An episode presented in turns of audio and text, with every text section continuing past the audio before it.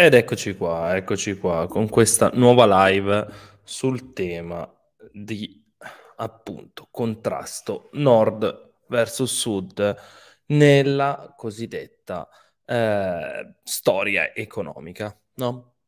Ci siamo lasciati qualche settimana fa con un'analisi relativa appunto al nord e al sud Italia all'inizio del, dell'anno 1000 in relazione appunto a tutta l'evoluzione storica, l'innovazione tecnologica e quant'altro. E oggi proseguiamo il racconto con un'analisi interessante relativa appunto al modello di, se volete, governance all'interno del Sud Italia e all'interno del Nord Italia. Come al solito vi ricordo che per mantenere attivo lo show potete prima di tutto disattivare di blog, quindi lasciare che le pubblicità vi accompagnino lungo questa live, oppure se state guardando in differita, lasciare appunto che le pubblicità vi accompagnino durante il video, oppure sostenerci attraverso Patreon, quindi qui sotto link in descrizione. Trovate anche tutti i riferimenti, quindi fonti e quant'altro, e potete acquistare. Eh, anche lì è un link Amazon Referral, quindi se acquistate attraverso questo link, e non è detto che dovete farlo, ci mancherebbe, ci fornite una quota, quindi anche qua una, un modo, diciamo, per sostenere il canale. Comunque, bando alle ciance, io poi post live eh, vi leggerò eh, i commenti, vi risponderò se avete curiosità, domande, non per forza inerenti al tema, comunque sia più inerenti possibile, meglio è in modo tale da tenere comunque la tematica. Ehm, diciamo, leggerò queste domande, però prima, come al solito, visto che abbiamo ripreso, vi racconto, diciamo, come mai ci sono queste disparità tra il nord e il sud Italia.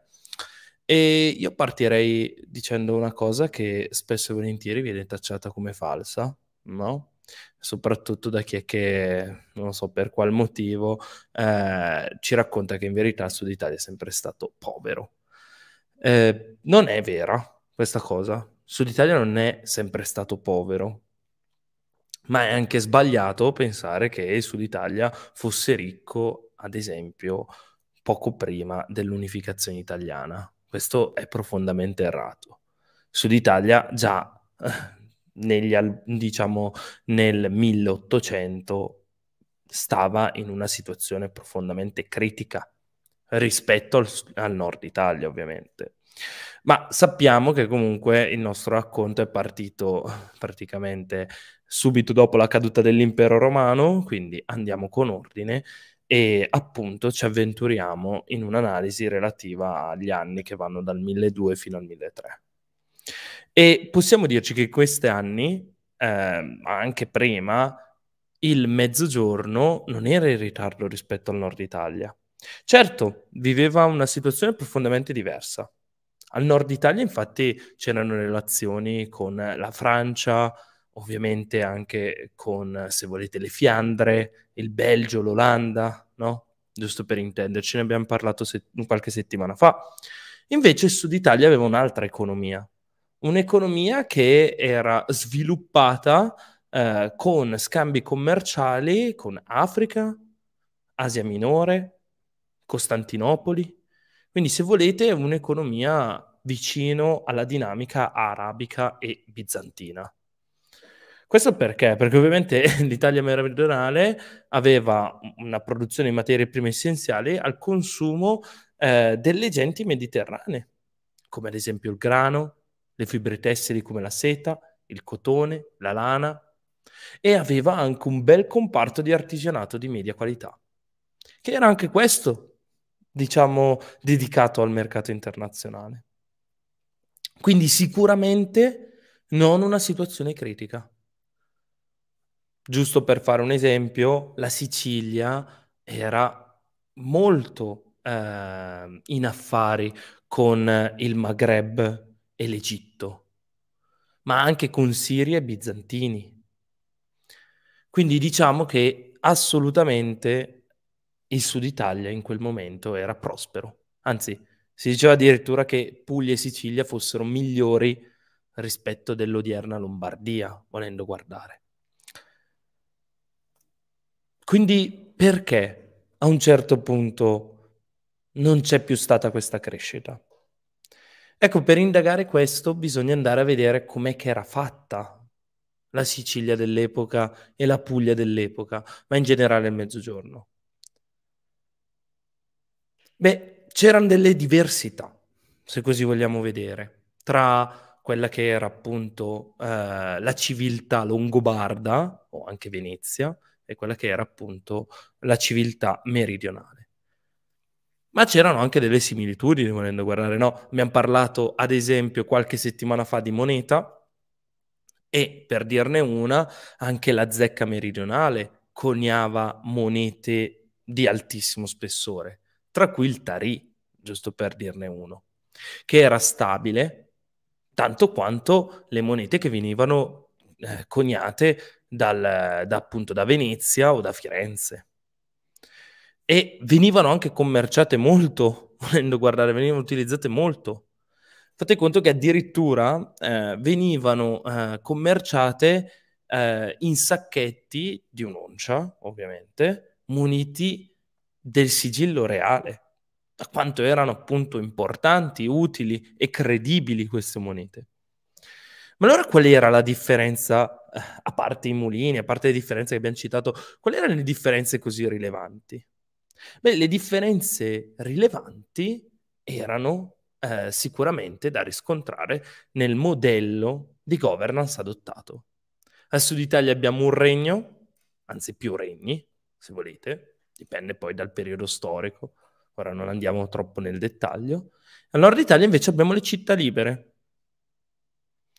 E questo è importante da ricordare. Perché? Perché il fatto di avere una città libera permetteva dei diciamo di essere in una situazione di libero mercato, se proprio si vuole vedere così, anche se non è un concetto corretto, ci mancherebbe, però sicuramente più libere rispetto alle città eh, siciliane o comunque del mezzogiorno. E appunto questo ci pone in una situazione in cui gli interessi commerciali vengono prima del benessere, della salute, della crescita economica del Sud Italia. Perché? Perché i re, se volete, quelli eh, angioini, per dirne uno, o anche altri, come gli svevi, per dirne un altro, cosa concedevano? Concedevano dei privilegi commerciali al nord Italia, paradossalmente, alle città libere del nord Italia, permettendo quindi a queste di avere tutta una serie di vantaggi nei confronti de- delle, dei commercianti del sud Italia. Questa è una cosa giusta, ingiusta? Io credo che sia profondamente ingiusta. Non voglio dare accezioni morali a questa frase, eh, ci mancherebbe. Però furono proprio i monarchi eh, del Sud Italia a determinare il fallimento di questo modello. Perché? Perché il Sud Italia pian piano smise di crescere e di innovarsi e iniziò a essere un territorio che eh, era congeniale alla crescita del nord Italia, quindi diciamo che viveva di importazioni e viveva di esportazioni di agricoltura, di importazioni di tessuti e di esportazioni di agricoltura. E questo non era sicuramente un fattore positivo, perché mentre tutta Europa si sviluppava dal punto di vista tecnologico manifatturiero, il Sud Italia rimaneva ancorato a una logica agricola. E noi sappiamo che per quanto sia importante l'agricoltura, nei secoli a venire questa sarebbe diventata sempre meno eh, proficua, cioè con marginalità sempre più basse. E quindi questo determinò ancora ulteriormente, oltre i mulini e quant'altro, oltre il fatto di non avere appunto così tanti fiumi, l'arretratezza del sud Italia. E quindi praticamente da essere, diciamo, una delle più importanti mete di interscambio commerciale nel Mediterraneo, ecco che il Sud Italia diventa paradossalmente, e davvero qua c'è il paradosso, una succorsale del Nord Italia. E quindi i traffici marittimi iniziano a essere praticamente dei monopoli per Venezia, Genova, Pisa, Marsiglia e quant'altro. Ma intanto si riparte a caso. e comunque sia, eh, si instaurò quindi una sorta di divisione del lavoro e una relazione economica che non sarebbe più stata modificata praticamente. Quindi al sud feudatari, artigiani, industriali e quant'altro puntavano sulla ricchezza creata dalla crescita del settore agrario. E invece al nord Italia si cercava di inseguire la tecnologia perché di grandi materie prime non ce n'erano e quindi si cercava di inseguire quello che il mercato dettava. A questo si unisce una dinamica triste perché appunto eh, le grandi lande ok? Quindi i grandi possessi- possedimenti terrieri erano sempre di proprietà del regnante. E quindi questo, diciamo, impediva ulteriormente al, diciamo, al commerciante o comunque l'imprenditore del sud Italia di potersi staccare o pretendere nei confronti della corona miglior, un miglior trattamento. E niente, questo determinò praticamente che le zecche del sud cessarono eh, di battere oro, per dire, un'altra, un'altra condizione no? che viene, viene, causata anche qua a, a rimarcare il fatto che la moneta è sempre determinata dall'andamento dell'economia e non in contrario, non è la moneta che determina. E quindi si iniziò ad esempio da, a passare dall'oro all'argento e praticamente a cedere il passo ai fiorentini, eh, diciamo sì, al Fiorino di Firenze o ai Ducati veneziani. E quindi questo rapporto di forza economica fra Nord e Sud Italia si rovesciò nel giro di 500-600 anni.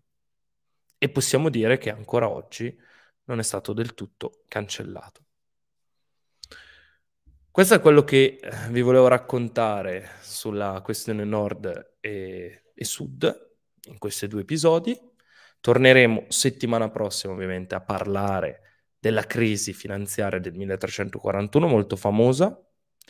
E ovviamente io ora stacco la parte di live eh, relativa a questo tema e vado a leggervi i commenti, se c'è qualche commento, e magari chiacchieriamo un attimino. Quindi io vi ringrazio per averci seguito e ci vediamo settimana prossima.